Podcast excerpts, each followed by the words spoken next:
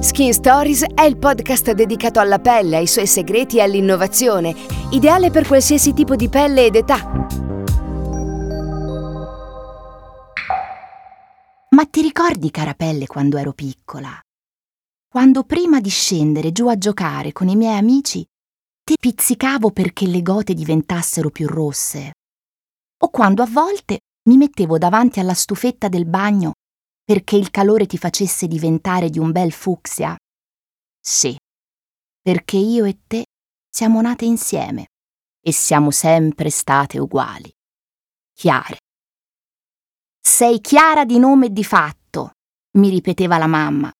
Lei che invece aveva un colorito tanto bello. O forse mi pareva così solo perché era diverso dal mio. Olivastra, coi capelli neri come la liquirizia e gli occhi color caffè.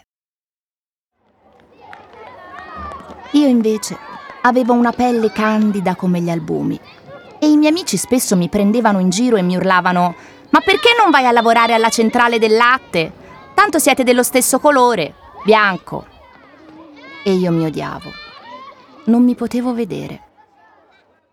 Era l'età dell'innocenza, dello squilibrio, quella in cui assaggi la vita e devi ancora decidere quale sarà il sapore che sa di buono per te.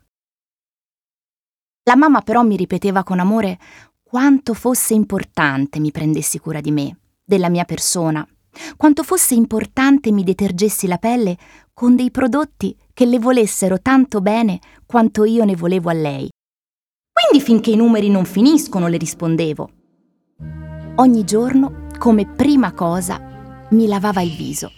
Io avevo ancora gli occhi nei sogni, ma in fondo mi piaceva tanto lo stesso, perché quello era il suo buongiorno. Glielo aveva insegnato sua mamma, che era mia nonna, l'Orlanda. E poi, le abitudini si sa, sono sicurezze.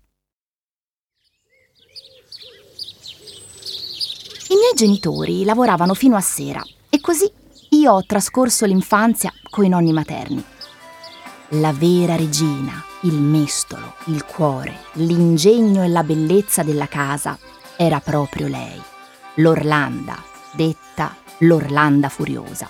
Per via di quell'approccio passionale alla vita che, diciamolo, in casa mia non ha mai fatto difetto, soprattutto per ciò che riguarda le donne.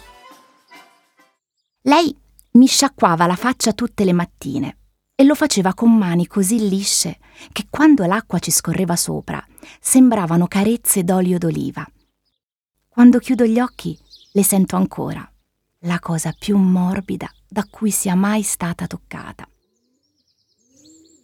La nonna Orlando aveva insegnato a mia mamma e poi a me a dissetare la pelle. Mi diceva, oh facciamo bere un bel bicchierone d'acqua a codeste gote. Tu lo vedi, poerine, che sete che hanno. E continuava, e poi le ungiamo anche a modino, così ti rimangono soffici come un neonato e quando tu sarai un po' più grandicella, tu la ringrazierai questa bacucca della tua nonna che ora e ti pare la ti dia tanta noia. E ridendo mi spalmava tutta contenta la crema idratante in ogni dove. La nonna, a dire il vero, ha sempre usato delle metafore colorite, ma parecchio calzanti, esattamente come le sue pantofole.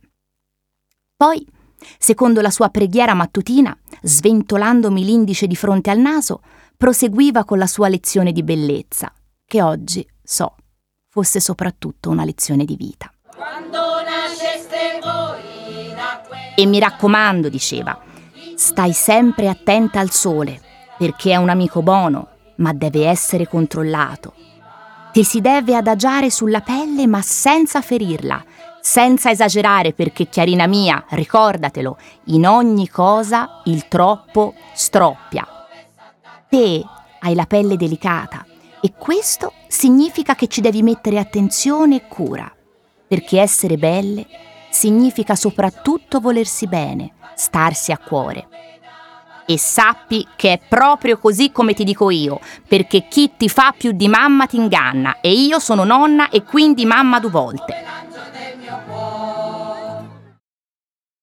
A volte, dopo aver lavato i capelli, me li sciacquava con acqua e aceto. Diceva che da piccina aveva sempre fatto così. Forse anche perché era figlia di un acetaio. Devo ammettere che non ho memoria di capelli più lustri di quelli dell'Orlanda Furiosa. Poi, un giorno, come per magia o forse perché l'incantesimo si era spezzato, mi sono guardata allo specchio con occhi nuovi e ho pensato che in fondo non fosse così male essere Chiara, essere me. Ognuno di noi è un miracolo di diversità, imperfezione e unicità. La mamma mi ripeteva sempre, non sarai mai la più bella di tutte, non sarai mai la più brava di tutte, ma al mondo non esisterà mai nessuna più Chiara Francini di te. Oggi ricordo quelle giornate passate a casa della nonna Orlanda come l'eredità più preziosa che lei potesse lasciarmi. Perché quei momenti in cui mi lavava la faccia e mi metteva quella crema, bianca, proprio come il mio viso, mi hanno iniziato alla vita e mi hanno fatto sentire giusta e apprezzata. A 40 anni, appena apro gli occhi al cielo, ovunque io sia, ripeto ancora quella sua preghiera mattutina, piena di fede nella vita e di fiducia in me. Quella che oggi sono, con la mia pelle ancora bianca come gli albumi, lo devo a quelle mani morbide, all'ambizione di abbracciare ciò che ero, che sono e che sarò. Perché sono libera proprio perché sono chiara.